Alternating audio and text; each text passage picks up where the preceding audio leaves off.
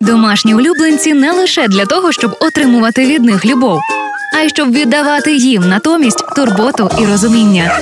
Слухайте проект Євгенії Науменко за шерстю, який допоможе знайти ключик до щастя від дружби з пухнастиками. Робіть гучніше, дружіть міцніше. Партнер програми Ветмаркет. Найбільша у Львові гуртівня для тварин на зеленій 238. Від слухачів ми отримали таке питання: чи можуть коти ревнувати людину до інших? В Тіктоку я підписана на одну дівчину, яка має трьох котів, яких вчить не бути ревнивими і ділитися нею, її увагою, турботою і теплотою. Комусь це вдається краще, а хтось зовсім не хоче піддаватися таким тренуванням і голосно протестує або охороняє свій ресурс. Продовжує Анастасія Крамаренко, спеціалістка з поведінки тварин. Дивлячись, що ми називаємо ревністю, насправді коти я більше люблю е, термін охорона ресурсу, тому що ми для тварини теж дуже важливий ресурс, грубо кажучи, тому що вони вважають нас базою безпеки. Да?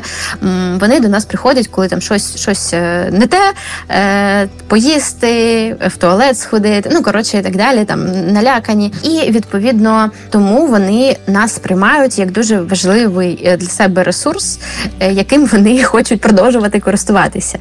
Е, І відповідно вони цей ресурс охороняють.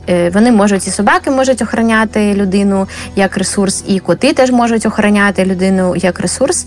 І часто це може виглядати як ревність, да, коли там ми. Підходимо погладити одного котика, а інший відразу підбігає і там починає якось лізти, е, щоб ми гладили його. Е, От це ну, типу, технічно це не зовсім ревність, це, це охорона ресурсу.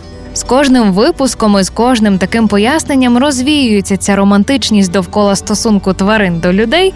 Ну, в сенсі ми не улюблена людинка, ресурс. Реклама. Партнер проекту Ветмаркет нагадує, що їхня ветеринарна клініка Ведмедкомплекс працює цілодобово, щоб ваші улюбленці в будь-який момент змогли отримати кваліфіковану допомогу. Місто Львів, вулиця Бучми, 22. Реклама. З вами була Євгенія Науменко. Почуємося.